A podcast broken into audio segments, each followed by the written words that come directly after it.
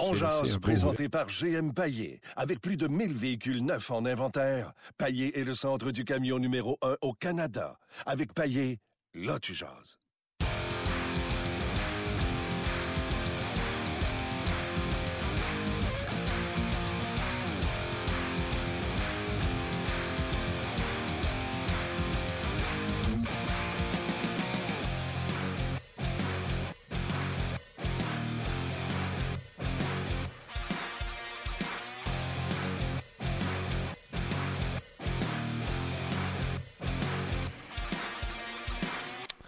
Bonjour et bienvenue à On Jase, édition du six avril deux mille dix-huit. Martin Lemay et Luc Danseau. Salut Luc. Bonjour Martin. Comment vas-tu? Bien merci, bien merci. C'est vendredi, puis euh, il reste un match à la saison régulière pour le Canadien. Oui, on a hâte à ce vendredi-là. Euh, pénible, pénible de voir le Canadien où il en est, mais nous autres on aime ça. On jase de ce qui se passe dans le giron du Canadien. Qui a bien fait? Qui a mal fait? Quelles questions aimeriez-vous poser à Marc Bergevin, Claude Julien? C'est notre question d'aujourd'hui. Et bien sûr, on va en discuter avec nos euh, chroniqueurs aujourd'hui. François Gagnon et euh, Bruno Gervais seront avec nous. Tu regardes le golf? Non, je regarde, euh, je cherche mon show sur la page d'R D S parce que c'est le golf qui est en haut. Fait que je vais aller sur notre page. OK, c'est la première nouvelle du côté des manchettes. Excusez-moi, je me pris du temps à allumer. Parce que je veux cliquer sur notre page pour voir des gens, même les saluer, que ce soit sur Facebook Live. Je te laisse t'en occuper. Je vais dire bonjour à quelques-uns qui sont sur notre page. Moi, je viens de voir Ken qui est en Alberta, qui nous salue. Eric est là. Jessica est là. Euh, vous vous branchez nombreux depuis, euh, depuis euh, quelques minutes. René euh, Roussel est là. Puis à notre question du jour, là, à, la rép- à la réponse, si vous posez la question à Marc Bergevin, là, par exemple, là, euh, n'écrivez pas... Euh, oui, Marc, quand vas-tu démissionner? T'sais, on va, on essaie de dialoguer avec des questions. On ne posera euh, pas de questions. Tu comprends? Euh, euh, Seb, Frédéric est là. Bref, salutations à tout le monde. Joe Labine, sûrement pas son nom. Francesco euh, Fortugo. Fortunio, pardon. Salutations. Et Golden Bear. C'est quoi le dire, Golden Bear?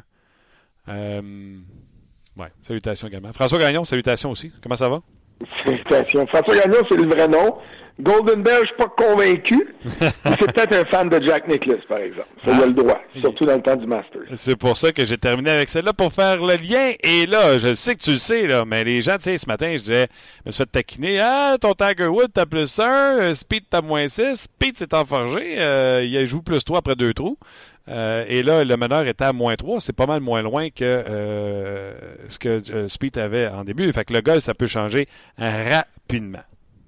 Le golf, ça peut changer très rapidement, surtout au euh, terrain Augusta National, parce que euh, c'est un terrain qui, qui est rempli de pièges, euh, à commencer par les verts qui sont très, très ondulés.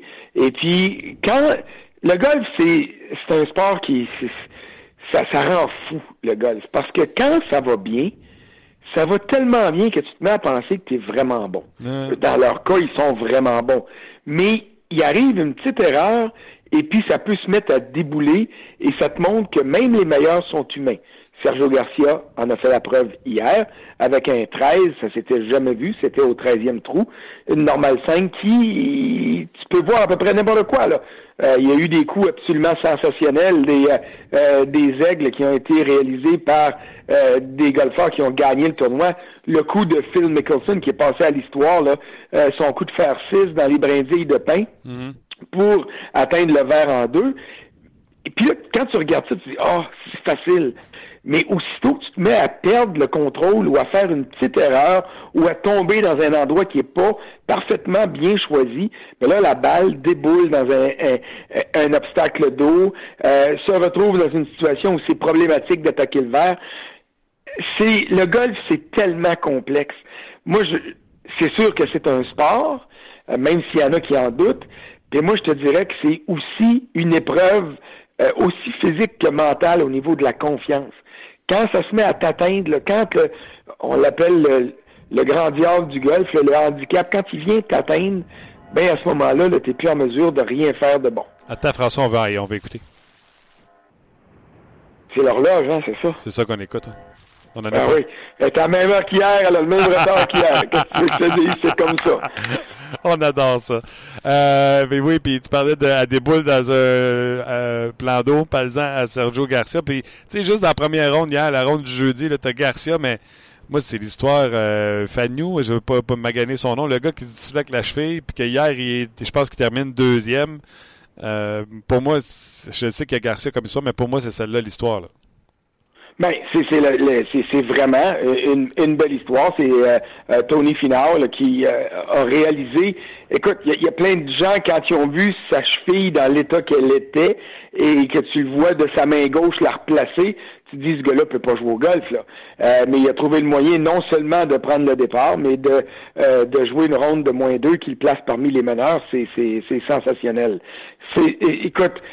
C'est un tournoi qui est sensationnel au niveau du spectacle, au niveau du ravissement pour les yeux quand tu regardes le parcours, mais le niveau de compétition, c'est, c'est tu sais, tu l'as dit, le Spieth, il s'est couché hier soir, tout allait bien, on parlait de lui comme étant euh, le meilleur golfeur de sa génération, euh, c'était quasiment la consécration après une ronde, puis là, boum, dès le premier trou, qui est pas le plus difficile en passant, euh, il trouve une façon là, d'échapper euh, complètement à ce trou-là, d'avoir un, un double bogey, et puis le par cinq après le numéro deux, euh, qui est aussi un trou qui, je ne dirais pas qui est facile, mais pour ces gars-là, qui est un, un trou sur lequel tu ne devrais pas perdre de coup, mmh. euh, qui s'en va faire un bogey, fait que c'est C'est, c'est comme je te dirais, c'est, c'est le rappel à l'ordre des éléments. Le golf peut te, te, te rappeler à l'ordre n'importe quand, puis te dire, hey, petit gars, tu penses que t'es bon, mais c'est moi qui vais avoir le dernier mot, et c'est souvent ça qui arrive au Augusta National. Oui, puis dans le cas de Spieth, pour que les gens comprennent, les deux premiers trous, hier, il avait joué huit, et là, les deux premiers trous, ce matin, il a joué douze. Fait qu'il y a une différence de quatre coups, comme ça, dans le temps de le dire. Euh, puis euh, je vais terminer là-dessus. Pauvre Sergio, qui lui, il faut qu'il reste, bim, parce que, tu sais, il y a des bonnes chances, il ne fera pas à Cooper, là. Il est, il est, il est avant-dernier matin, puis là, il faut qu'il reste là pour donner le jacket dimanche au gagnant. Ouais, ça sera pas facile parce que euh, il faut que tu sois au maximum à dix coups du meneur, euh, dépendamment là, de euh, quelle procédure ils vont prendre pour établir la coupure. Euh, donc, ça prendrait une ronde absolument sensationnelle de euh, de Sergio Garcia. Mais je vais revenir là-dessus sur Garcia là. Euh, il a fait son treize au numéro treize. Il a trouvé une façon euh, de de réaliser un beau un birdie tout de suite le trou après. Euh, puis quand tu regardes ces statistiques de, de, de, de coups de départ, la qualité des coups de départ, euh, la qualité des verts en coups réglementaires, il est au même niveau que Jordan Spieth hier. Donc, c'est simplement cette catastrophe-là sur un trou ah ouais. qui a complètement euh, chamboulé sa, sa journée puis qui l'a sorti de son tournoi. Ah ouais, puis c'est pas comme s'il l'avait mal joué, il l'avait envoyé dans l'eau, hein, à rouler. Et chaque fois, il l'a mis sur le verre puis à rouler en bas. Qu'est-ce que tu veux que... Il l'a dit, il dit, j'ai envoyé cinq balles à l'eau puis j'ai pas manqué un coup. Et c'est ça. Ben, regarde si tu veux. Regarde. Contrairement à Marc Bergevin, il a envoyé cinq balles à l'eau puis il les a toutes manquées. Bon! Attention, attention. Ça, c'est, c'est, c'est, c'est dur. Mais écoute, il y a le dos large, puis il faut qu'il accepte les critiques, parce que euh, quand tu regardes la, la saison, quand tu regardes le fait que euh, du côté de Laval, il n'y a pas beaucoup de renforts qui vont venir, puis il n'en reste plus vraiment là-bas, euh, c'est sûr que le directeur général doit toujours essuyer les critiques. C'est lui qui est en haut. Ah ouais. C'est lui qui a les accolades quand tout va bien, puis que ses dépisteurs font du bon travail, autant sur le plan amateur que professionnel. Euh, quand c'est dépisteur, autant amateur que professionnel, le conseille mal, ben c'est lui qu'il faut qu'il prenne le blâme aussi. OK. Donne-nous euh, la question aujourd'hui, on pose aux gens, c'est quelle question m'auriez-vous posée à Marc Bergevin, Claude Julien ou n'importe quel joueur de l'équipe? Euh, j'ai les miennes, puis tu sais, quand que, puis je parlais de ça avec Philippe Quentin mercredi, tu sais, je me cherche tout le temps une question... Tu sais, je veux pas le déculoter, mais je veux pas me faire répondre la cassette. Tu sais, c'est tout le temps, il va-tu me répondre quelque chose de plate ou la question est bonne? C'est comme ça que je cherche mes questions. Toi, tu vas pouvoir nous donner un cours, là. Tu sais, hier, je t'ai posé une question en disant, tu parles à Marc Bergevin, c'est qui ton deuxième M V P après Gallagher? Tu sais, hier, on a eu du fun, puis t'as dit, t'as pas le choix de dire Barron, c'est un signe. Tu sais, comment tu bâtis tes questions, puis qu'est-ce que tu voudrais poser à, à, à Marc Bergevin? Instruis-nous, euh, François. Ben, écoute, je vais te le dire carrément. Ma question est déjà prête pour lundi. Euh, à moins que quelqu'un la pose avant moi, puis j'espère que ça n'arrivera pas. Moi, je vais dire à Marc Bergevin, je vais y... d'abord, tu veux y poser une question à laquelle il est obligé de développer. Tu ne veux pas y poser une question où il va te répondre par oui ou par non, ou qui va te dire euh, « je suis pas d'accord ». Euh, alors, euh, faut que tu ouvres la porte à ce que sa réponse soit plus élaborée. Euh, et, et à ce niveau-là, euh, moi, ma question à Marc Bergevin, ça va être de dire, d'après moi, tu as besoin de deux joueurs de centre et de deux défenseurs avant de commencer la saison prochaine. Est-ce que tu es d'accord avec ma question? Si tu es d'accord, comment tu vas t'y prendre pour aller chercher ces gars-là? Et si tu n'es pas d'accord, qu'est-ce que tu entends faire pour avoir, avec les éléments que tu as là, une meilleure saison que l'année prochaine? Ouais, puis dans ta question, tu pourrais dire, tu as besoin de deux joueurs de centre puis un défenseur, puis ça fait cinq ans que tu es là, ça fait cinq ans que tu nous dis que c'est pas possible d'aller chercher. Bien, c'est ça. Mais c'est, il a, avec cette question-là, il peut pas dire. Parce que là, tu lui dis, il faut que tu ailles les chercher, là. Parce que si tu, si tu admets avec moi que tu as besoin de ces gars-là, comment tu vas t'y prendre? Tu peux me dire que c'est difficile, mais je veux savoir où est-ce que tu t'en vas. Et puis, si tu me dis non, je suis à l'aise de commencer ma saison, ben, explique-nous comment tu penses que tu vas gagner l'année prochaine, alors que cette année, en dépit des blessures qui ont fait mal aux Canadiens, il faut l'admettre, là, mais le Canadien n'était pas un club qui pouvait faire autre chose que de se battre pour une place en série. OK. Moi, puis tu sais, je veux, je veux que tu m'évalues. Tu sais, moi, c'est sûr que la question d'hier, je la trouvais bien sympathique, là. C'est qui ton deuxième, ton runner-up dans le M V P après Gallagher? J'aurais aimé ça le voir nager là-dedans. Euh, mais... Ça, c'est pas bon. C'est-tu pourquoi? Parce que là, tu le fais mal paraître. Et lui, quand tu lui poses une question comme ça, il sera pas généreux dans la réponse. Ce que tu veux quand tu poses une question à, à, à un joueur, à un directeur général, à un coach, tu veux l'amener dans une position où il va être généreux dans sa réponse. Parce que, toi comme moi, quand on pose une question, on pose pas la question pour le faire mal paraître. On pose la question parce qu'on veut une réponse qui va permettre à nos auditeurs, à nos lecteurs, au monde pour qui on travaille, d'avoir de l'information supplémentaire. Et moi, c'est ça qui est mon objectif. À moins que tu te ramasses une situation où tu es en duel avec le gars, euh, comme ça m'est déjà arrivé une fois avec Pierre Gauthier, puis dire c'est quoi ta part de responsabilité après avoir congédié Jacques Martin, puis j'ai reposé la question trois fois, avant qu'il finisse par dire oui, c'est de ma faute aussi, puis c'est ça que je voulais entendre. Mais là, ça, c'était plus une affaire personnelle que professionnelle. Quand tu poses ta question, tu veux pas faire mal paraître le gars parce que tu veux obtenir une réponse qui va satisfaire ton auditoire, puis tu veux qu'il soit le plus généreux possible dans le développement de sa réponse. J'aime ça. Fait qu'il faut que tu, faut que tu le mettes dans un, dans un, un contexte qui va être favorable. D'après moi, je vais, pas, je, je, je, je vais rater l'examen. La question que je voulais poser, c'est l'héritage des gens qui étaient là avant toi, c'est Pacioretty, c'est Subban qui est devenu Weber, c'est Price, c'est même Gallagher qui était sur l'autre régime. Si, tu, si ça devait se terminer pour toi aujourd'hui, Marc Bergevin, c'est quoi ton héritage? Il n'y a rien d'un mineur. C'est Galchenyuk, on ne sait pas si c'est un centre ou un allié. C'est Drouin, on ne sait pas si c'est un centre. Après cinq ans, Marc Bergevin, es-tu capable de nous dire que tu nous laisses un bon héritage? C'est quoi son héritage? Je sais que tu vas me dire que ben, cool, parce que là, je viens de ça, c'est, c'est pas une mauvaise, c'est sévère, mais c'est pas une mauvaise question du tout. Parce que euh, parce que on est souvent, un directeur général doit être évalué en fonction de son héritage.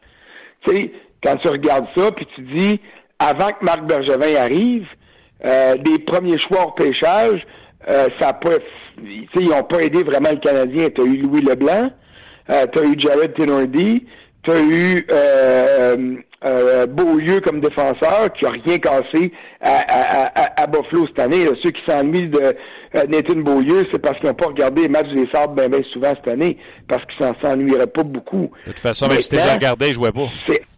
Hein? De toute façon, même si t'es regardé, souvent ils jouaient pas, ils étaient dans les estrades. Ben, exact. Fait que là, il faut que tu, après ça, mais l'autre volet de ta question est intéressant. Parce que l'héritage, l'héritage de, de, de Bergevin, c'est ce que tu as dit. C'est Galchenyuk qui a fait le saut à sa première année après son repêchage. Euh, c'est Jonathan Drouin euh, que euh, Bergevin a obtenu en retour de euh, euh, Mikhail Sergachev, qui est un défenseur très prometteur. C'est l'une des grosses transactions des cinq dernières années dans la Ligue nationale, quand il a d- décidé de miser sur l'expérience et l'efficacité de chez Weber, au détriment de la popularité et du spectaculaire euh, de euh, Piqué Subban. Ça, ça va être probablement la décision sur laquelle Bergevin va être le plus euh, évalué, contesté, euh, même euh, chahuté par ceux qui vont toujours dire que c'est une mauvaise transaction. Puis, il y a le contrat de huit ans à Carey Price. Euh, il faut le dire, c'est un, un contrat important qui peut être impopulaire, qui peut être remis en question, surtout cette année parce que Carey Price n'a pas connu une bonne saison. Mais disons que Carey Price se replace l'an prochain, puis qu'il est candidat au Trophée Vézina dans trois des quatre prochaines saisons. Euh, ça va être une maudite bonne signature pour le pour le Canadien et pour Marc Bergevin à ce moment-là. Mais mais mais c'est pas une mauvaise question du tout, là, c'est l'angle que tu veux prendre, parce que euh, en ce moment, l'héritage de Bergevin, il est passé fort. Et ça, c'est tout à fait exact. Ce sera ma, ma question. Il peut pas nous dire, puis moi, François, là, je vais tout faire pour être là, ça dépend du travail, là. Mais ils peuvent pas. Puis là, je les entends, là. Claude Julien, je l'entends. Puis Marc Bergevin, quand il nous a parlé, il nous a parlé des blessures, puis papapi. Ils se sont coulés avant les blessures. Puis après ça, l'autre affaire que je veux pas non plus, je veux pas nous faire dire que nos jeunes, on a donné du temps à nos jeunes, puis nos jeunes vont venir nous aider, là. J'en vois pas un, moi, prêt à venir jouer un rôle important avec le Canadien l'an prochain, là. Je parle des Sherbach, des McCarron, des, des Lerner, des... tu comprends-tu? J'en vois pas un, là. Fait qu'il peut pas nous achaler avec les blessures, puis il peut pas nous achaler avec ces jeunes qui s'en viennent, là. Et non, parce qu'ils peuvent pas remplir des rôles de premier plan, t'as raison. Jolson va jouer à Montréal l'an prochain ou dans la Ligue nationale sur une base régulière, c'est certain. Victor Mété, on a toutes les raisons au monde d'être positif. Euh, Nikita Sherbach, c'est pas clair. Euh, personnellement, j'ai vu des beaux flashs, surtout à Montréal, euh, des flashs qui, quand ils sont intéressants, te laissent croire que peut-être ce gars-là pourrait un jour évoluer sur un des deux premiers trios, plus le deuxième que le premier. Mais j'ai trop vu euh, de, d'ombre à ces flashs-là, surtout sur la route, où je me dis, ce gars-là, finalement, il n'y a pas ce qu'il faut pour être ces deux premiers trios, puis ça peut pas être un bon joueur de troisième ou de quatrième trio. Fait que euh, je le mets pas dans la catégorie des joueurs qui sont assurés euh, d'une place avec le Canadien à court ou à moyen terme. Euh, pour moi, euh, McCarron, c'est fini. Euh, il, il a prouvé qu'il n'est pas capable de faire le saut dans la Ligue nationale, et j'ai l'impression qu'il ne le ferait pas nulle part ailleurs. Euh, Jacob Delarose, ben, tu sais ce que j'en pense. Ouais. Peut-être un centre de quatrième trio, mais pas plus que ça, jamais dans cent ans. Et alors, il euh, n'y a rien, là. Il n'y a pas de renfort qui est intéressant. Je te parle pas de learn-out, parce que autant que je l'ai mis au camp d'entraînement, puis je pensais qu'il pourrait être un bon troisième défenseur du côté droit. Euh, je me suis gouré dans mon évaluation, parce que il fait absolument rien pour prouver à qui que ce soit qui est capable d'assumer un rôle comme celui-là. En tout cas, ce ne sera pas pour euh, tout de suite. Je me suis gardé une petite question coquine, puis il me reste à peu près soixante secondes, euh, François. Mais tu vas, tu vas comprendre pourquoi on, tu vas sourire. Moi, je parle même pas de la première ronde des séries éliminatoires quand je parle avec mes chums. Je parle de la deuxième, parce que Winnipeg va sortir Minnesota en quatre parce qu'ils n'ont pas Ryan Suter, puis Nashville va se débarrasser de Colorado en quatre. Puis les deux vont être chez eux en attendant que les deuxièmes rondes commencent. Puis là, il va y avoir un clash entre Nashville et Winnipeg. Qui gagne cette série? Eh mon Dieu! Hey, t'as-tu euh, hâte euh, de voir cette série-là? Je vais dire Nashville parce qu'il y a un meilleur gardien et qu'il y a plus d'équilibre entre l'attaque, la défensive et le gardien. Mais comme fan de hockey, de un, j'espère couvrir cette série-là. Tellement. Et de deux, j'espère qu'elle va se rendre en sept et qu'on aura le droit d'avoir quelques matchs en prolongation. Qui aurait dit ça, François Gagnon, que tu souhaitais couvrir une série à Winnipeg? Le plus tard possible au printemps, Winnipeg, c'est parfait. Au ouais. mois de janvier et au mois de février, il n'y en est pas question. Tu sais d'ailleurs pourquoi l'aréna est pleine en janvier et en février, hein? Ils n'ont pas le choix, ils veulent se réchauffer. Euh, je te, tu l'as déjà entendu. Moi, on dit que j'ai ça. Bon master, François. Tu fais une sapristi bonne job à l'antichambre, à l'animation. Puis euh, je te verrai euh, lundi au point de presse de Marc Bergevin et Claude Julien. Certainement, merci. Bonne fin de semaine. Bye-bye. C'était euh, François Gagnon. Je vous le dis, là, je parle avec des chums, Luc, je pense qu'on en a parlé ensemble hier en plus. Là. Il y a une série là, que je veux voir. Je veux voir Winnipeg contre Nashville. Oui, ça serait incroyable. Mais puis ça serait dommage qu'une des, de ces deux formations-là... Moi, sac de ça. Ouais, je le sais, mais moi, pareil. Je m'en sac tellement. Là, j'ai, on, a, on a passé avec Marc-Édouard Vlasic qui nous disait ça. Là, c'est plate. Ah, ouais. Tu sais-tu mon argument de dire les équipes sont à leur meilleur dans les deux premières rondes? Après ça, ils sont tellement tout pétés que c'est du hockey de boîte. C'est sûr. Les meilleurs hockey, c'est dans les deux premières rondes. D'accord. La première, veux, surtout. Je veux voir. Dans la deuxième, Nashville, Winnipeg, en quatre, reposés chez eux. Ils vont s'affronter. Mettez-moi ça à huit heures. Pas neuf heures, huit heures, je capote. Euh, allez-y de vos questions pour Marc Bergevin. On va y rejoindre tout de suite Valérie et Luc et on revient immédiatement avec vos suggestions.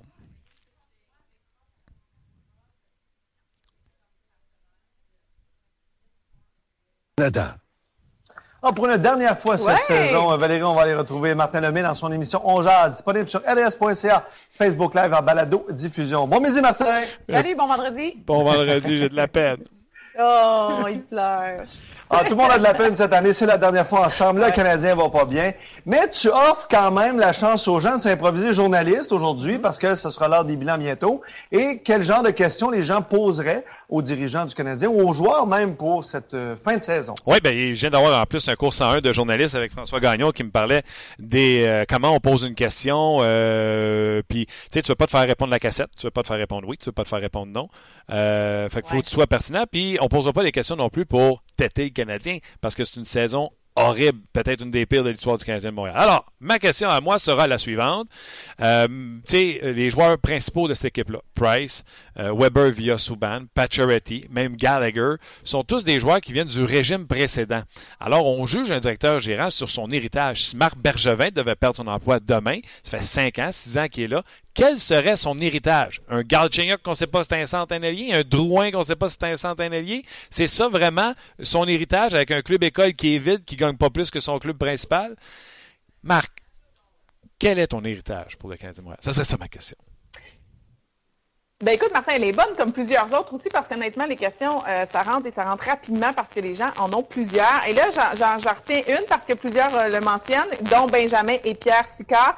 Euh, quel est le plan donc derrière la réservation du huit virgule cinq millions sur le cap salarial? Donc, qu'est-ce qu'on va faire avec ce, cet argent-là?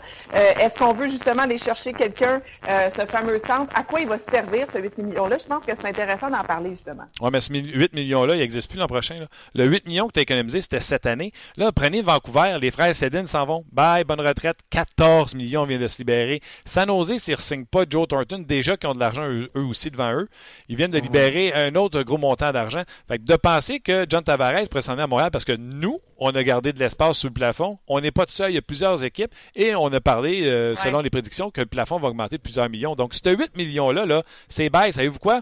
Peut-être que ça fait un peu moins mal à M. Monson de ne pas faire série parce que huit millions, c'est comme quatre matchs à domicile pendant les séries éliminatoires. Fait que peut-être qu'il se dit dans sa tête, ouais. bien, c'est comme si j'avais perdu en première ou deuxième ronde, puis euh, c'est pas tout si pire que ça finalement. Écoute, une autre bonne question, celle de Stéphane Jacques. On sait que ça a été une année difficile, mais, M. Bergeron, mais qu'est-ce que vous avez appris de ça? Qu'est-ce que vous retenez? Je pense que c'est bon, tu sais, des fois dans la vie, quand ça va moins bien, mais l'important, c'est d'apprendre et de grandir de ça. Donc, qu'est-ce que vous avez retenu dans le cours? Qu'est-ce que vous voulez faire différemment l'année prochaine? C'est une bonne question. Et Marc Bergevin pourra répondre ceci. J'ai appris à ne jamais dire autour de notre golf que ma défensive est meilleure que celle de l'année passée. C'est meilleur, ça, c'est sûr, c'est sûr. Moi, je ne poserai pas de questions. Je vais faire une affirmation. Euh, Martin, merci pour cette belle saison, en espérant qu'on va se retrouver l'an prochain à tous les midi. Merci, chers collègues. Vous êtes bien fin, vous savez, je vous adore en plus. Bye-bye. Bye-bye, bon week-end. On avait un petit problème de, de son qui provenait de, de Sport trente. J'espère que, ouais, j'espère que, que c'était pas trop euh, désagréable pour vos oreilles. Mais, euh, non, je te l'annonce, c'était désagréable. Ouais, pour nous, oui. Je sais ouais. pas pour les, pour les gens en à la plus, maison. On se privait de la belle voix de Valérie Sardin. Absolument, absolument. Ouais. Euh, puis n'oublie pas celle de Luc, là, quand même. On se privait de la belle voix de Valérie Sardin. J'adore ça. Non, Luc, il sait que je le taquine. Ben oui, ben oui. C'est du bon monde en tête à part de ça. Euh... Oui, ben tu sais, on a mentionné, puis on a eu des questions par rapport à ça. Là. C'était notre de, dernière émission, tout ça, parce qu'on l'a mentionné avec Sport trente. C'est notre, c'est notre dernière intervention avec Sport trente de la saison. Euh, mais nous, on va continuer, puis on va... Encore là, c'est notre dernière officielle prévue, là. Euh, si jamais il y a un gros sujet, puis on décide qu'on rentre en l'ombre, puis Sport trente a envie de faire un, un, un duplex avec nous, on le fera. Mais euh, pour tout de suite, là, comme Luc dit, c'est, c'est terminé jusqu'à l'an prochain. Exact. Puis euh, les émissions, nous, on, on est prévu euh, de revenir la, la, la semaine prochaine. Mais comme on vous a dit, le lundi, si le bilan est à midi, comme on pense qu'il va l'être, parce que les Canadiens ne sont pas sûrs s'ils font une série ou pas. C'est la première fois qu'ils vivent ça, là, pas une série. Puis là, ils se font « OK, on joue à Toronto, on ne sait pas c'est combien de temps revenir en avion. Les gars vont-tu vouloir vider les casiers dimanche, lundi? Ah oh, non, non, je ne sais pas. Puis là, euh, Marc, veux-tu parler lundi? Ah, je ne sais pas comment ça marche. » Mais non, le Canadien fait ça, je vais vous dire pourquoi. Là. En le mettant le plus tard possible, ça permet d'avoir le moins de journalistes possible. Tu sais, tu mets ça dans la minute, les gens ils ont des occupations, des engagements journalistiques. Euh, c'est pas tout le monde qui a quelqu'un d'attitré au Canadien de Montréal comme R D S. Il y en a qui ont un, un journaliste, puis ils couvrent plusieurs sports. Fait que comme ça, s'ils s'engagent à quelque part, ben, il ne sera pas au Centre Bell, vous comprenez? Oui, d'après moi, euh, ben c'est souvent le cas. Là, les joueurs devraient parler en principe lundi. Puis comme Luc l'a mentionné euh, tantôt, euh, je pense avant d'entrer en onde, Bergevin et euh, tout ça, ça sera soit lundi après les joueurs ou mardi. Donc, ils vont peut-être échelonner ça sur deux jours. Euh, le Canadien joue à Toronto samedi, donc ça devrait être... On se comprend que vous allez vouloir écouter en web diffusion euh, les points de presse. Donc, d'être en ondes en même temps que ça, c'est de se tirer dans le pied un peu. Mais exact. Nous, c'est sûr que ce qu'on veut faire, c'est le après, réagir à, à ces commentaires-là. Puis ça va me permettre également d'assister aux points de presse puis euh, de questionner, commenter. Mais encore là, comme je vous le dis, là, s'ils mettent le point de presse à dix-sept heures, R D S et des représentants, et malheureusement, à dix-sept heures, je ne pourrais pas y aller. Je suis quand même un père de famille et euh, je serai avec mes enfants. Bon. Et je regarderai ça à la télé. Non, mais tu comprends? Ben ouais. Puis les Canadiens, ils ne sont pas des caves, comme je te dis. Ouais, là, R D S envoie déjà deux journalistes. Là. S'ils le mettent à midi puis ils l'annoncent d'avance, Martin est capable d'être là. S'ils le mettent à dix-sept heures, non, je pense qu'on il y a des journalistes qui, comme moi, ils n'ont pas l'obligation d'être là. C'est pas moi qui fais la couverture du Canadien. C'est Luc, c'est Chantal. Fait que, tu sais, ils éliminent des chroniqueurs comme Martin. Ouais, les joueurs, je pense que ça va être lundi matin. En tout cas, généralement, puis en temps normal, c'est souvent le cas. Là. Bref, on va vous tenir au courant de, de nos présences en ondes, le temps sur Facebook que sur notre page On Jase. La semaine prochaine, on devrait être là. Comme Martin vient de le mentionner, ce ne sera peut-être pas lundi, mardi, selon euh, les points de presse prévus. Mais on va vous tenir au courant. Là, venez sur nos pages. On va l'annoncer également sur Facebook. De toute façon, quand on ouvre le Facebook Live, vous recevez euh, généralement... Une, une alerte qui mentionne qu'on est, qu'on est en honte, mais on va essayer de se faire un petit calendrier. Puis pendant les séries, jusqu'au mois de juin, jusqu'au repêchage, on va être là, euh, on va être là occasionnellement. Évidemment, pas, euh, pas cinq jours semaine, là, pas de façon euh, quotidienne, mais on va vous tenir au courant avec un, un calendrier. Ne vous inquiétez pas, parce qu'on veut parler des séries également, qui, tu l'as mentionné, là, surtout en première, deuxième ronde, ça mais va être exceptionnel. Je pense que les gens ne sont pas dupes. Là. Si je rentre ici pour parler des séries éliminatoires, moi, je vais être heureux puis je vais être passionné. Oui. Il y a bien des gens que tout ce qu'ils veulent entendre, c'est parler du Canadien. Donc, euh, absolument, absolument. Euh, fait que c'est ça. Absolument. absolument. Euh, il y a plusieurs. Clause, dix-neuf cent quatre-vingt-dix-sept. Il dit, dans ton plan, Marc, est-ce que tu gardes les mêmes conseillers qui t'ont vanté? Ouais. King, Hot, Strike, Martinson, Morrow, Alzner, Schlemko, Emski, pour ne nommer que ceux-là dans les douze derniers mois? Moi, je l'avais, cette question-là. C'est comment je la posais? Toi pis Claude, vous entendez-vous bien? Parce que Claude est arrivé dans le passé, puis là, d'après moi, là, c'est une déduction de l'extérieur. Il a dû dire que ça prenait de la grosseur, du grit, quelque chose que les Canadiens n'avaient pas. Fait que vous êtes allé chercher Martinson, King, puis Hot. Les trois ne jouent plus dans la ligue. Là. Martinson est revenu cette semaine là, pour jouer ouais. une coupe de match avec Chicago. Oh, ouais. Qui sont éliminés. Fait que finalement, tu as trouvé que c'était pas une bonne idée, tu les as flushés. Ils sont partis, puis il faut croire que tout le monde a trouvé que c'était pas une bonne idée, ils les ont tous flushés. Puis là, après ça, euh, vous êtes allé chercher. Euh... Il y a trop de monde qui ont écrit. C'est quoi les autres noms qu'il a nommés? Ben, c'est Streit, c'est Emski, okay, Morrow. Puis après ça, vous êtes allé chercher Streit, Morrow, Alzner, Schlemko, Emski. Il n'y en a pas un là-dedans qui a bien fait. Ouais, c'est, ben, c'est surtout quand... Vous entendez-vous bien sur le style de joueur que vous voulez? Parce que, Marc, j'ai l'impression que tu engages des joueurs pour du chip-out, puis que Claude veut qu'ils sortent en contrôle de la rondelle avec un repli intense des attaquants pour une, repri- une sortie contrôlée du territoire. Puis, c'est pas le genre de... Tu sais, c'est comme si euh, tu demandais à Claude de jouer de la cuillère avec des couteaux. C'est ça qui se passe. T'entends-tu bien? Les... Comment qui est le corridor de communication? C'est même... Mais... Ah bon, oui, absolument. Je sais pas si, t'aurais, si on aurait une réponse. Tu sais, mais... les deux, ils avaient un damier. Mais toi, t'as amené tes pions pour jouer aux échecs, puis l'autre, il a amené ses dames. Ça fait un jeu de bande. C'est... ouais, c'est exact. Excusez. Ouais. Euh, quand, euh, je vais vous lire euh, pas mal de commentaires qu'on a reçus. Comme les conférences d'après-match des entraîneurs, tu apprends rarement quelque chose. Il ne peut pas étaler ses réels objectifs vis-à-vis des transactions qu'il tentera, ni comment il se servira des choix repêchage. Ne pourra confirmer ses intentions concernant les changements dans son administration, pas plus qu'au niveau des entraîneurs adjoints. Selon cet auditeur, là, je pense que c'est... Euh, j'ai pas le, j'ai pas le nom malheureusement de l'auditeur, mais... Écoute, Marc. C'est une perte de temps. Ouais. T'sais? Gardez ton plan secret. Penses-tu vraiment que c'est une bonne idée? Parce que Félix Dernier, pas sûr qu'ils vont vouloir te le voler. Ouais, mais c'est comme, comme on disait hier, c'est surtout, c'est surtout euh, euh, exemple, c'est comme s'il euh, si y a le plan d'échanger ses choix ou il l'étalera juste pas sur la place non, publique. C'est... Ben, c'est ça. Mais euh, c'était le fun, le cours, euh, le cours avec François. C'est vrai que tu dois aller chercher le maximum de réponses et d'informations par rapport à ta question. Euh, puis évidemment, là, il y en a beaucoup qui ont écrit, tu sais, euh, puis je l'ai dit en, en début d'émission, là, euh, Marc, c'est quand tu vas démissionner? Je pense pas que ça se passe en point de presse, là, non. On s'entend, mais euh, c'est, c'est quand même intéressant de, de vous lire. Euh... Danny qui dit, quelle est ton évaluation de tes assistants qui sont là depuis six ans? Il y a juste euh, Muller, là, que ça fait pas six ans qu'il est là. Muller ouais. est arrivé pour être entraîneur associé à Michel Therrien. Exact. Donc, on pense qu'il est associé, mais qu'il a un salaire de, de coach. Je te pose une question qu'on a reçue. Comment penses-tu faire en sorte que ta défensive l'an prochain soit meilleure que celle de cette saison? Et en meilleur, je parle surtout du meilleur en relance vers l'attaque pour rendre l'équipe du C H une équipe rapide à nouveau, rapide en transition attaque-défense. Euh, c'est une bonne question parce que c'est sûr que la défensive, ça a été... Euh... J'aime beaucoup ça. Oui, oui. Bon matin, Marc. J'aimerais savoir, euh, dans les cinq derniers repêchages, combien de fois tu as sélectionné le choix de Trevor Timmons et combien de fois tu as pris un autre? Oui, je ne sais pas si la réponse euh, serait intéressante, mais la question est bonne.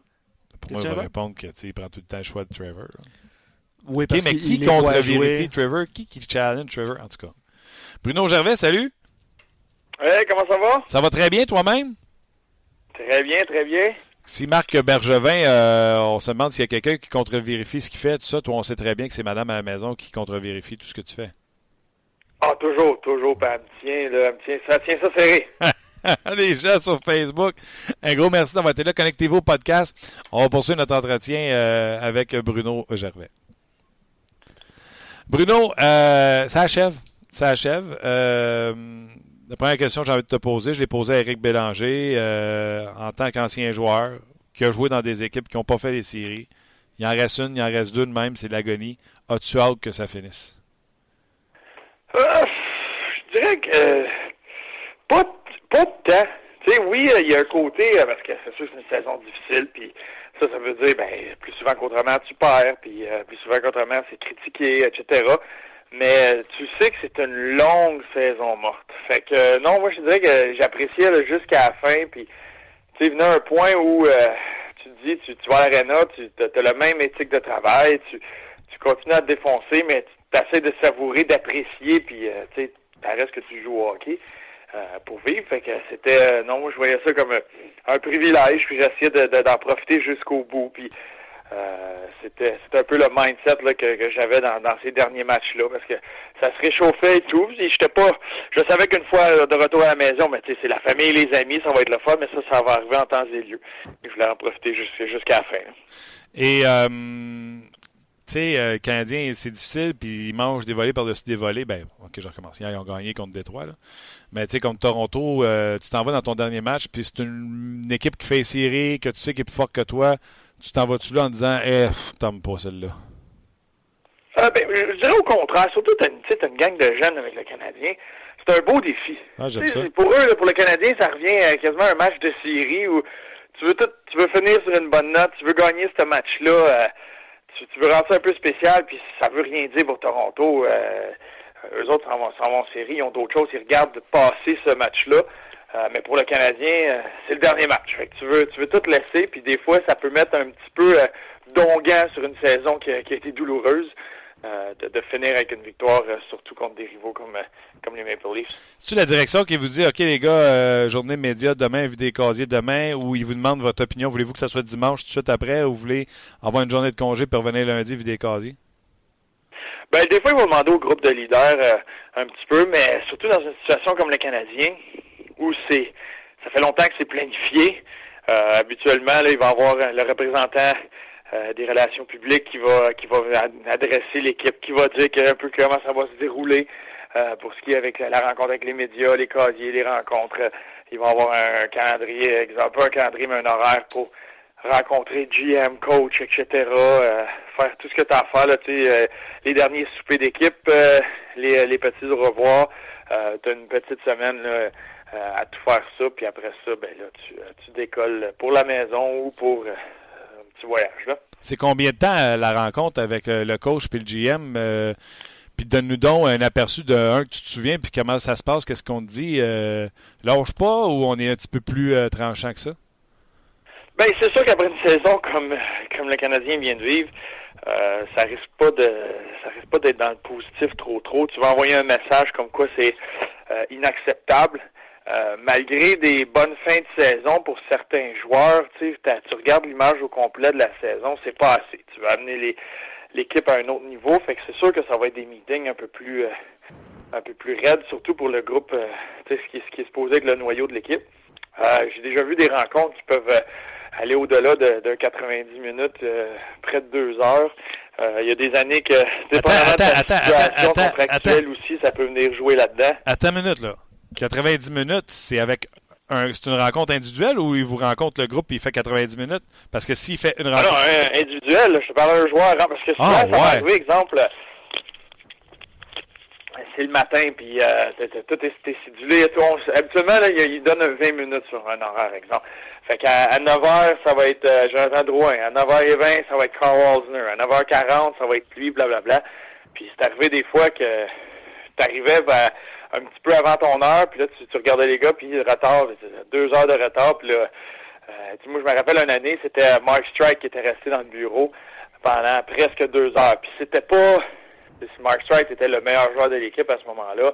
Euh, c'était plus Marc Streit envers l'organisation, un échange, euh, où ça voulait que l'équipe s'en aille, et cetera.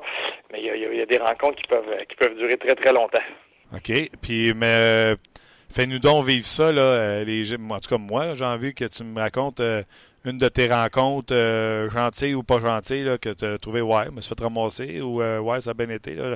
Raconte-nous donc comment ça se passe. Tu rentres dans le bureau du coach, tu es assis comme dans le bureau d'un vendeur, dans la chaise au bord du bureau, puis jazz, ou tu s'en vas une table ronde pour manger des muffins? Dépendamment, tu en as, des fois, c'est l'entraîneur est seul, des fois, c'est euh, l'entraîneur, le G M en même temps, des fois, le, le, le reste du staff est là. Ça, ça va varier d'année en année, ça va varier vers, d'entraîneur en entraîneur. Moi, il y en a deux qui m'avaient marqué. Une qui m'a fait rire parce que c'était une de mes premières. Euh, l'année du lockout, fait que c'est, c'est ma première saison professionnelle. L'année du lockout, on finit à Bridgeport. Et euh, il demande, Mike Milbury, dans ce temps-là, était le directeur gérant et était à New York. Et il demande seulement à, je pense, c'est quatre joueurs de descendre, quatre ou cinq joueurs. Il y avait plusieurs joueurs qui avaient, qui avaient évolué avec les Islanders l'année d'avant le lockout, l'arrêt de travail. Euh, et eux autres avaient été demandés, puis ils avaient demandé à, à, à deux jeunes espoirs de descendre. Là, dans le temps, c'était euh, moi et Chris Campoli. Fait qu'on était, on était partis de Bridgeport au Connecticut, puis on était descendus à New York pour une rencontre. Puis j'étais rentré dans le bureau, euh, très intimidé, t'étais encore jeune. C'est Mike Milbury, puis tu sais, c'était un, un, un arrêt de travail. Fait qu'il n'y avait pas eu le lien trop trop avec la, la Ligue nationale cette année-là. Fait que c'était intimidant. Tu rentres dans le bureau du boss. Puis il y avait une chemise blanche sortie des, des pantalons, puis il est assis sur sa chaise, mais comme un, un étudiant à, à fin juin, là, dernière période d'études, là, euh, qui est écrasé dans sa chaise, il était peur qu'il tombe à terre. Fait qu'il était écrasé dans sa chaise, puis il me posait des questions sur l'année. T'sais.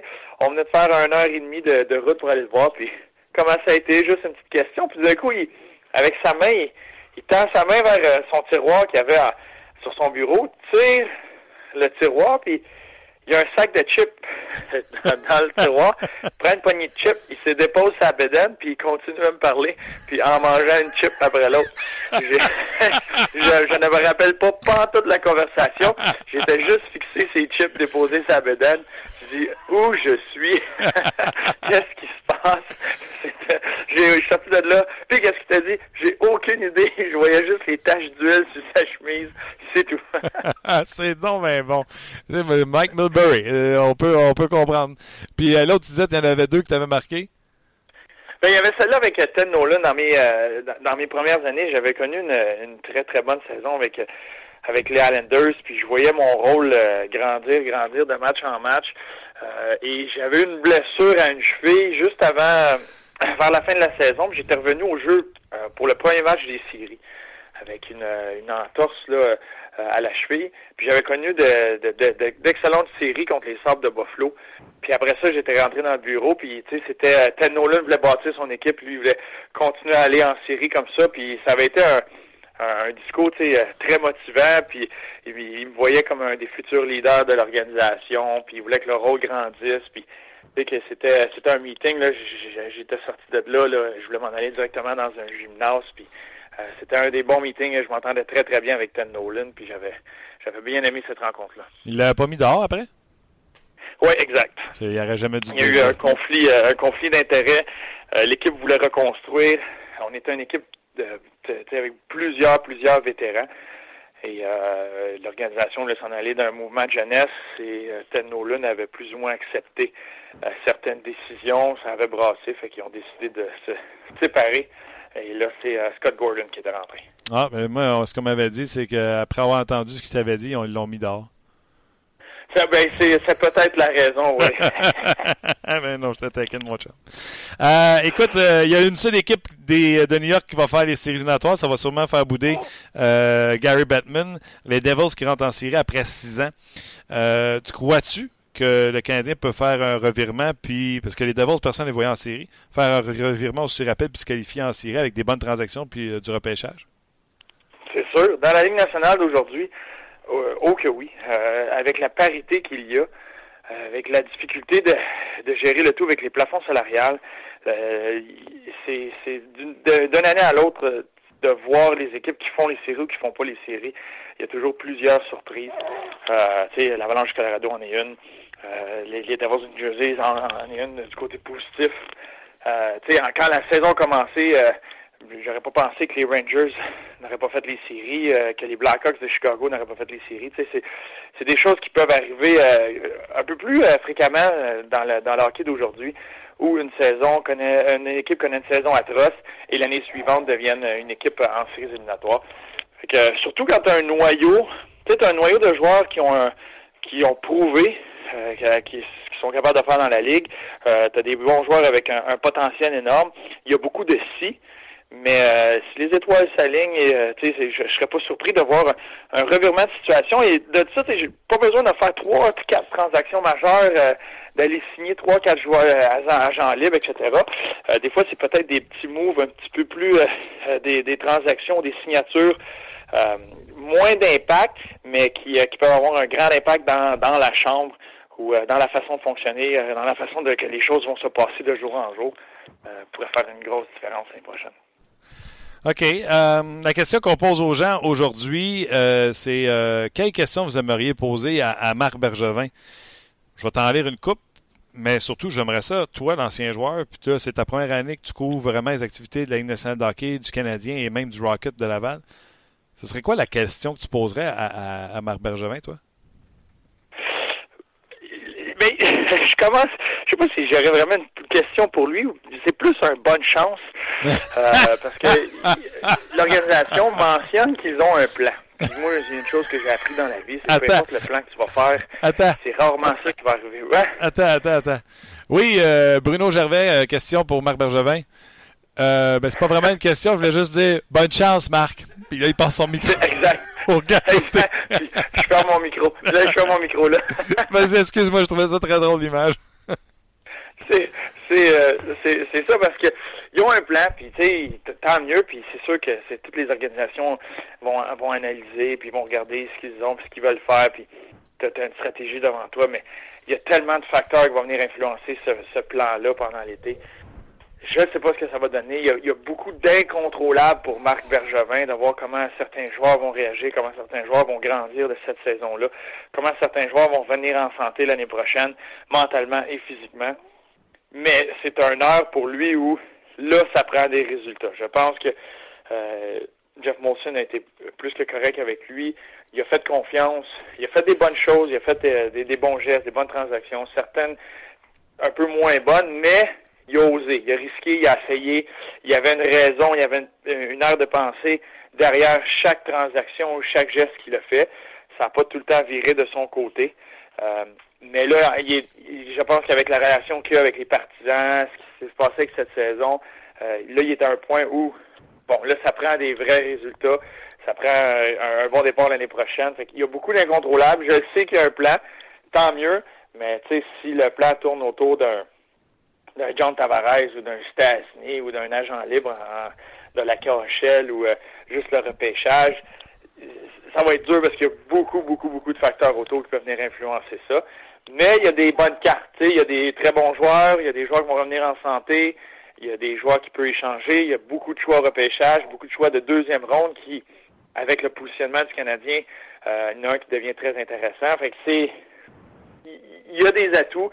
Il y a une façon de faire qui peut avoir un impact, puis t'as l'impression que c'est ça qui va se passer, là. Il veut faire un impact pour ramener l'équipe sur le droit chemin dès l'année prochaine. C'est plus un plan de quatre à cinq ans. Ce plan-là, là, il est déjà il est, il est déjà à échéance. C'est un plan, il faut que ça revire rapidement pour voir les résultats pour l'équipe. Euh, fait que c'est, au lieu d'une question, c'est plus, ben, regarde, t'as ton plan, fais tes choses, mais bonne chance, Marc. Ouais. Moi, je m'en vais, j'ai fini ma saison. OK, mais euh, dans son plan, il ne peut pas nous euh, bullshiter ben ben. Là. Il ne peut pas nous dire que les jeunes, il y en a là-dedans. Il ne peut pas nous dire qu'on a des bons jeunes puis il y en a qui vont venir nous aider la saison prochaine. Bruno, tu les as vus, là? Bien, pour ce qui est du Canadien, c'est qu'il y en a beaucoup qui ont déjà fait ce saut-là. Tu sais, pour une organisation normale euh, qui, qui, qui avait leur groupe de vétérans qui ont eu plus ou moins de blessures pendant la saison... Mais tu sais, tu as gradué un Charles Hudon qui est, qui est à temps, qui a bien fait, qui va continuer à évoluer, qui a continué à grandir pendant la saison, mais lui, c'est un gradué de la Ligue américaine. Là, tu as un Nikita Sherbach, tu sais, tu as un Nicolas Deslauriers qui avait commencé dans la Ligue américaine, un Carr qui a commencé dans la Ligue américaine, un Frey qui a commencé dans la Ligue américaine, c'est tous des joueurs qui ont gradué. Là, il y a Kirby Reichel qui était la, qui a été une oh, mais c'est pas des joueurs d'un avec le Rocket, c'est pas des joueurs d'un parc, Bruno, c'est pas... Tu sais, c'est, c'est, c'est, c'est du change. Là. On a besoin des cent piastres, là, puis on a, tu me parles de trente sous. Oui, mais il n'y a pas, y a pas beaucoup d'organisations dans la, dans la Ligue qui ont un joueur d'impact dans la Ligue nationale qui baigne dans la Ligue américaine. Si le joueur est dans la Ligue américaine, c'est parce qu'il reste du peaufinement, puis il reste à améliorer son jeu, puis il va tranquillement euh, gradu, graduer là, les échelons, parce que c'est, c'est plus comme si c'était autant, tu sais, où les, les maintenant, là, ces, ces joueurs-là, là, après un ou deux ans ou trois ans, c'est dans la Ligue nationale, c'est en train de, de, de faire leurs preuves. Fait qu'il y a des joueurs qui peuvent venir aider, il y a des joueurs qui peuvent devenir des atouts pour, pour Marc Bergevin pour faire des mouvements, mais j'essaierai pas de, de, de, de créer quelque chose où il n'y a rien, mais c'est, c'est vrai qu'il n'y a pas, avec l'équipe qu'il y avait cette année, il n'y a pas un joueur qui n'est pas déjà avec le Canadien, qui devrait arriver l'année prochaine, puis être une grosse surprise, puis wow, c'est un, c'est un joueur qui fait sa place, puis qui a un impact. Euh, là, c'est sûr que ça va être plus de, des joueurs qui vont aller chercher soit les agents libres universitaires, juniors, choix repêchage. C'est là que tu veux renflouer cette banque-là et que tu veux réussir à trouver. Là, présentement, c'est une période d'essai. Je pense qu'ils sont rendus à cinquante-trois ou cinquante-cinq joueurs qui ont porté le, l'uniforme du Rocket. Ça va continuer. Il y a plusieurs joueurs sur un essai. Euh, des, ils vont chercher des joueurs un petit peu partout pour venir euh, renflouer cette banque-là de joueurs qui peuvent éventuellement avoir un impact. Dernière question.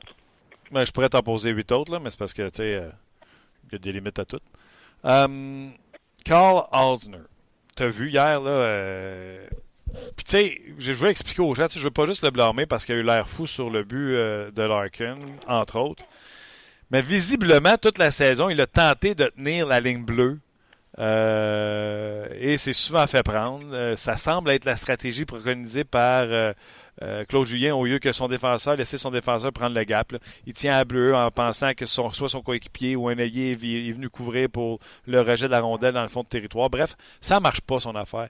C'est toute la faute à Alzner. Il est-tu pas dans le bon, euh, dans la bonne chaise parce qu'on le fait pas jouer de la bonne façon? Marc et Claude se parlent dessus. Tu sais, Claude veut jouer d'une façon, mais Marc va chercher des joueurs qui sont bons d'une autre façon. Euh, puis en plus, quand il se fait contourner par Larkin sur sa droite, il tourne à gauche.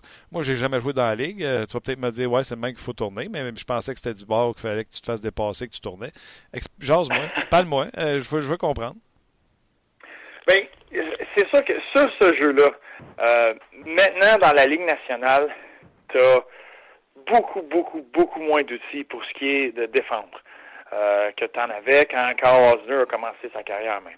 Fait que c'est, c'est une constante évolution du, euh, d'un rôle, de la façon de jouer d'un défenseur défensivement. Euh, là, tu avais Larkin qui s'emmenait avec une vitesse incroyable au territoire neutre, puis c'est un des joueurs les plus rapides de la Ligue nationale. Il s'en vient en territoire neutre.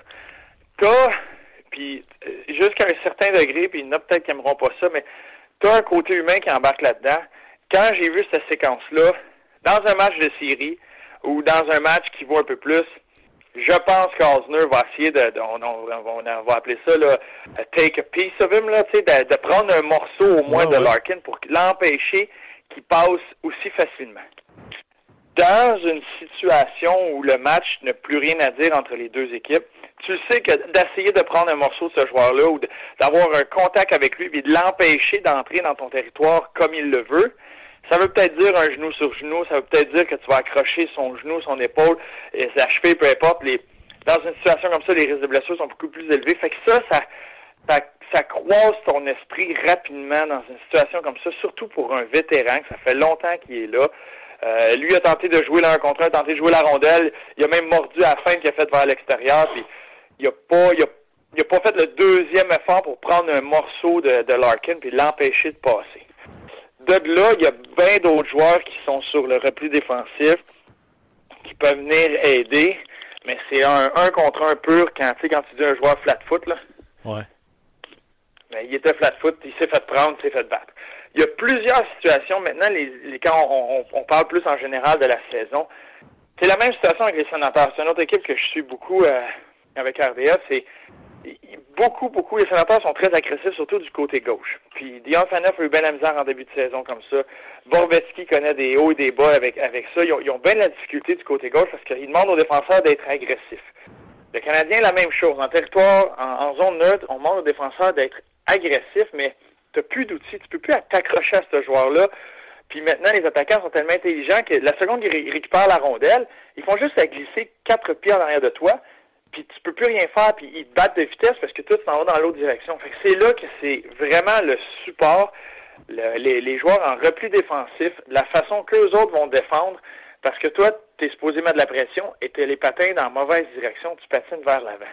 Fait que ça devient encore plus exposé quand c'est un joueur qui est un peu moins rapide puis qui va risque de perdre sa course pour venir, ou un joueur que tu vas, tu vas pointer du doigt parce que c'est supposé être un, un, un pilier défensivement, puis il se fait prendre, qu'est-ce qu'il fait aller de l'avant en zone neutre, puis que c'est Nikita Sherbach ou Alex Galchenyuk qui, qui est supposé défendre dans ton territoire. C'est la façon que les systèmes de jeu sont faits présentement.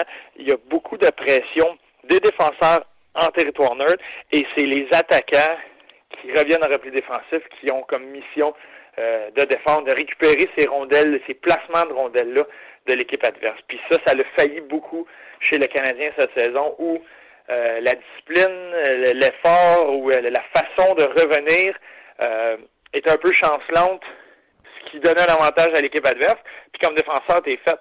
Alzner, c'est un joueur où, parle à Jordy Ben, je me rappelle au Centre Bell, il y a une séquence, ça donne un deux contre un, où il me parle même du but de, de Braden Shen quand les Blues sont venus, où il s'est, après une mise en jeu au territoire neutre, il s'est retrouvé fin seul en échappé, et il marque euh, un de ses trois buts ici à Montréal. C'est les défenseurs qui ont l'air fous, mais c'est les défenseurs qui essaient d'appliquer cet échec à balle-là, cette, cette pression-là en territoire neutre. Puis il y avait la, la cohésion du repli défensif et de bien se défendre et de gagner ses batteurs un contre un, un sujet que Claude Julien a mentionné toute la saison, que le Canadien euh, s'exerçait même à faire euh, au complexe Bell euh, jusqu'à la fin de la saison euh, pour gagner ces batailles-là, pour ça va aider dans toutes les facettes du jeu, dont celle-là. Mais là, explique-moi, là, c'est-tu le coach qui demande de tenir la ligne bleue? Alzner doit le savoir qu'il n'est pas capable. Pourquoi que soit Alzner ou le coach ne dit pas: regarde, moi, tout ce que je veux, là, c'est prends ton gap avec ton, ton homme, amène-les mourir dans les coins, puis on se défendra en, en, en territoire adverse. On dirait que Claude Julien veut passer le moins de temps possible dans son territoire, fait qu'il veut forcer l'équipe adverse à chipper dans le fond de la zone pour une récupération puis sortir. Mais t'as pas le défenseur pour faire ça. Alors éclaire-moi, c'est-tu parce qu'on demande à euh, euh, Alzner de tenir la ligne bleue, ou Alzner, il est juste pas bon puis il comprend pas? Ben, c'est, c'est pas que t'as pas les défenseurs pour le faire, parce que c'est, c'est pas... Euh... C'est pas sorcier à faire quand tout le monde est sur la même page.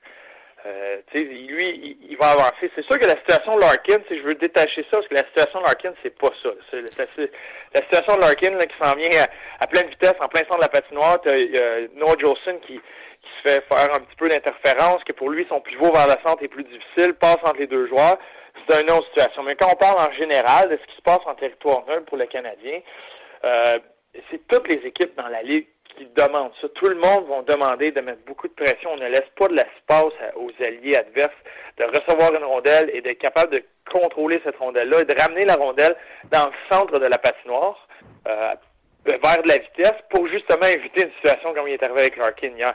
Mais il euh, y, y a bien des, des, des, des équipes qui ont de la difficulté avec ça. Il y a des équipes qui vont le réussir avec des défenseurs moins mobiles, moins bons défensivement qu'un Karl Alzner, euh, qu'un, qu'un Jordy Ben, mais que la, la cohésion d'équipe de ce qui se passe sur la patinoire est, est plus structurée, elles sont plus disciplinées, sont plus assidus sur leurs tâches, et ça rend, ça l'étouffe l'équipe adverse. Avec le Canadien, il y avait, des fois, c'était juste tout le temps un petit détail, un geste, euh, un joueur qui est moins bien placé, qui, qui est en retard sur son repli défensif, qui perd une bataille un contre un, qui venait exposer ces failles-là, parce que quand tu mets de, beaucoup de pression comme ça, ça suffit d'un, une petite erreur, et c'est sûr que c'est une, c'est une chance de marquer pour l'équipe adverse. Tu m'as-tu répondu? C'est, c'est, c'est un peu risqué comme jeu, puis je peux pas blâmer ça juste sur le personnel. Euh, le joueur, les joueurs en tant que tels qui sont là, c'est plus le travail en, ensemble, en unité, qui, euh, qui a fait euh, faille euh, souvent cette saison. Mais tu m'as-tu répondu, on, de la façon que tu vois Alzner jouer toute l'année, on lui demande de tenir la ligne bleue? Oui, oui, les, oui, les défenseurs, okay. euh, souvent, ce qu'on va faire, c'est de la pression là, puis c'est le, le, le joueur en repli, c'est son partenaire qui, qui vient le couvrir, euh, qui vient récupérer cette rondelle-là. Euh, qui, euh, qui est supposé couvrir, parce que lui, il ne faut juste pas qu'il se fasse battre par les deux. Euh, la rondelle va passer derrière lui.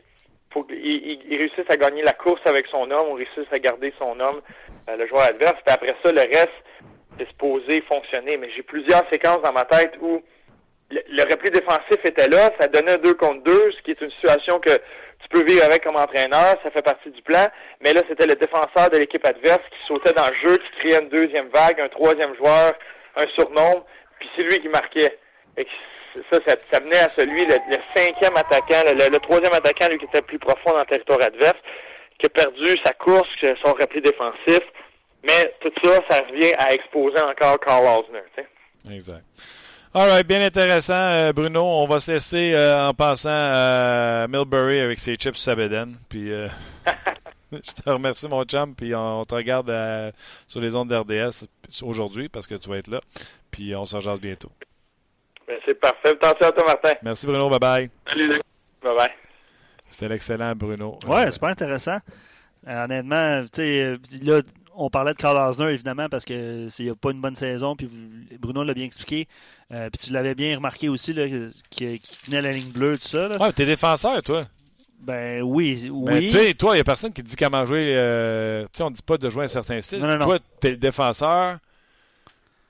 De ce que j'évalue, c'est les, les batailles cinquante cinquante, tu les laisses, tu prends ton, ton gap puis tu amènes tout le monde mourir dans les coins. Oui, sauf que, tu sais, en tout cas, dans des ligues de garage ou tout ça, tu n'as pas le support de personne, entre guillemets, là, façon de parler. Là. Ouais. Fait que tu donnes la ligne bleue plus que tu empêches. Tu comprends? T'sais, les joueurs adverses, dans des ligues de garage, généralement, ils rentrent souvent avec la rondelle, les défenseurs culent un petit peu trop parce qu'il y a trop, un trop, long... trop de gap. Hein. Ouais, il y a un trop long gap entre les attaquants et les défenseurs, fait que c'est un peu différent. Si on me demandait de jouer, de, de stopper ou bloquer la ligne bleue, mais comme Bruno l'explique, il faudrait vraiment que le défenseur vienne en appui ou l'attaquant, là, que ce soit le joueur de centre ou l'allié, là, ça fait ça. Ouais. Mais tu vois, cette semaine, l'allié, par exemple, de notre côté, ne surveillait pas beaucoup la pointe. Non, il était pourri. Donc, c'est par l'anglais, on peut le dire, il n'écoute pas le show. OK. You were pourri! Chez Martin, qu'on on voulait terminer tôt, puis euh, visiblement... C'est pourquoi je voulais terminer tôt? J'ai les clés d'une collègue à la radio. Je n'étais pas capable de partir parce que... Ah.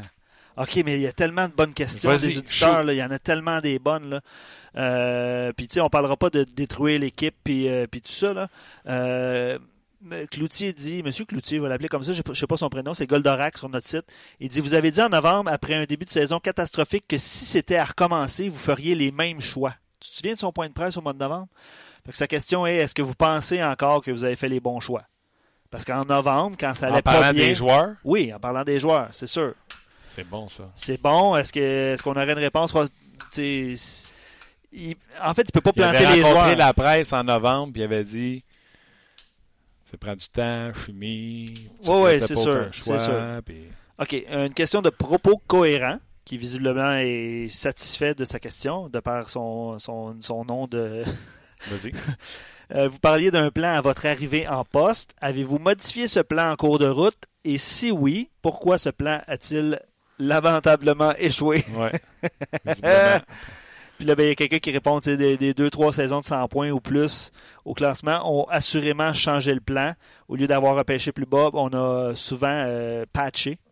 Euh, puis Price a, a changé la donne euh, positivement dans, à quelques occasions, puis négativement cette année. C'est un peu ça.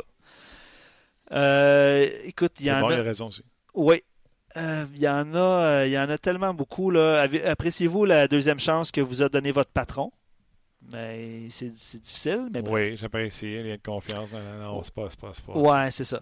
Euh, Vincent, est-ce que ça faisait partie de votre plan euh, la saison euh, pour débuter la saison? Le, tout le monde se pose la question sur le huit millions de libres en début de ouais, saison. Ouais, ouais, ouais. Euh, est-ce que. Et là, partez-vous sur une frippe? Ouais, c'est ça. C'est un peu ça, hein? Euh, il y a eu plus ou moins de commentaires, Simon, là, par rapport aussi au... Euh, tu sais, vous parliez de... Est-ce que ça peut euh, tourner le coin rapidement? Là? Ça, c'est une méchante question vicieuse. Tu sais, euh, vous avez économisé huit millions en ne le mettant pas sur l'équipe, mais les billets n'étaient pas plus bas et pourtant le spectacle était horrible. Où les amateurs vont retrouver ce huit millions-là qui n'a pas été investi? Ouais, mais tu sais, c'est le G M, lui, il va gérer l'équipe de hockey. Tu sais, je comprends, là, mais lui, il n'aura pas de réponse à ça. Là.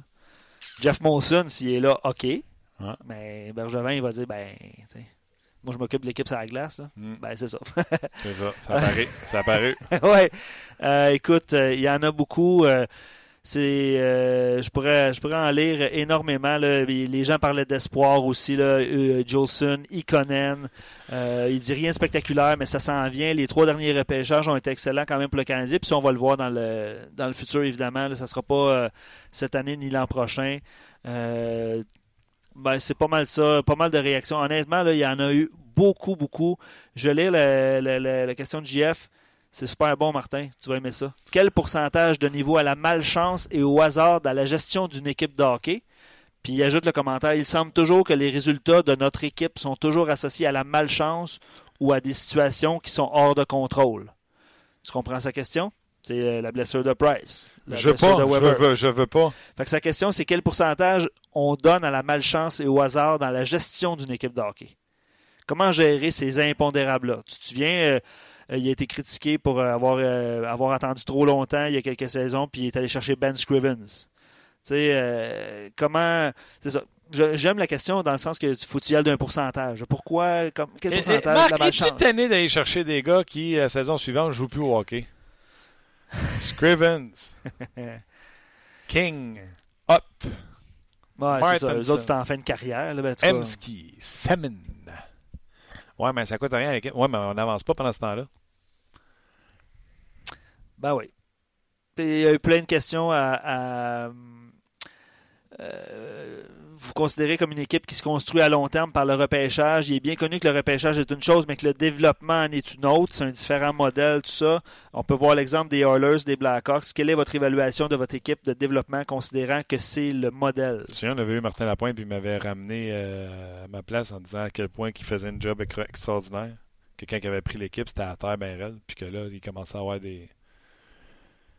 du monde dans le farm team. Ouais. Euh, exact. Je vais vous laisser en terminant. Euh, avec, là, mais... En terminant, euh, juste une petite mention, puis on a appris ça ce matin. Euh, Martin, le jeune, pour ceux qui ne l'ont pas vu, là, le jeune Jonathan Pitre, qui était un peu associé au sénateur d'Ottawa. Un euh, partisan des sénateurs. Oui, exactement. Puis euh, notre collègue Alexandre Tourigny l'avait rencontré euh, il y a quatre ans. Euh, bref, euh, il y avait une maladie euh, dégénérative de la peau. Il est décédé. Vous pourrez voir les infos euh, sur notre site Internet. Là. Je voulais juste le mentionner. Vous pourrez voir l'excellent reportage aussi qu'on a, que R D S oh. Hockey trois cent soixante avait fait. Nos sympathies et nos pensées vont à la fin. Oui, absolument. Euh, puis, je viens d'avoir la note. On vient d'avoir la réponse. Tout va se faire lundi pour le Canadien. Les joueurs et aussi les dirigeants. Donc, d'après moi, ça va être une longue journée. Euh, vous pourrez voir toutes les émissions spéciales euh, sur notre site web. Euh, puis je vous annonce en même temps que lundi, On Jase va faire relâche pour laisser place à tout, euh, tout ce beau monde-là. On en rejase mardi. On sera de retour mardi officiellement. All right. Gros merci, euh, Luc. Merci à vous tous parce que vous avez été excellents. Euh, puis je vais envoyer le lien à mes collègues journalistes s'ils cherchent des bonnes questions. Euh, je ouais. vais les inviter à le faire. J'en, euh, je ne me gênerai pas, mais pas du tout. Donc, félicitations à vous. Il y en a tellement des bonnes qui rentrent. Là. Est-ce, que, est-ce qu'on croit que Pacioretty est encore l'homme de la situation pour porter le, le C du capitaine? Euh, honnêtement, là, je, puis je, je, je sais que tu voulais conclure. Là, je veux juste saluer Francis, euh, Cloutier, Chuck, Jack qui écrit, euh, Samuel, euh, Astérix le Gaulois qui, euh, qu'on salue, qui est souvent avec nous à Brassard. Euh, il vient, il vient de, de nous écrire sur notre site. Euh, Gaétan est toujours là, Dan, euh, bref, je, je pourrais tout vous nommer, mais merci euh, d'avoir écrit au- énorme, aujourd'hui. Merci. Il n'y a pas de podcast si vous n'êtes pas là, donc euh, on apprécie euh, chacun de vos commentaires, puis on apprécie également le temps que vous prenez pour les écrire. Luc, un gros merci aussi. Bon week-end, sois prudent, et on se rejase lundi pour une autre édition de On Jase. On va y aller avec mardi. C'est quoi j'ai dit? Lundi. Mardi. Bye tout le monde. Bye. On Jase vous a été présenté par G M Paillé. Avec la meilleure équipe, le meilleur inventaire et la meilleure offre. Paillé est le centre du camion numéro un au Canada. Avec Paillé, là tu jases.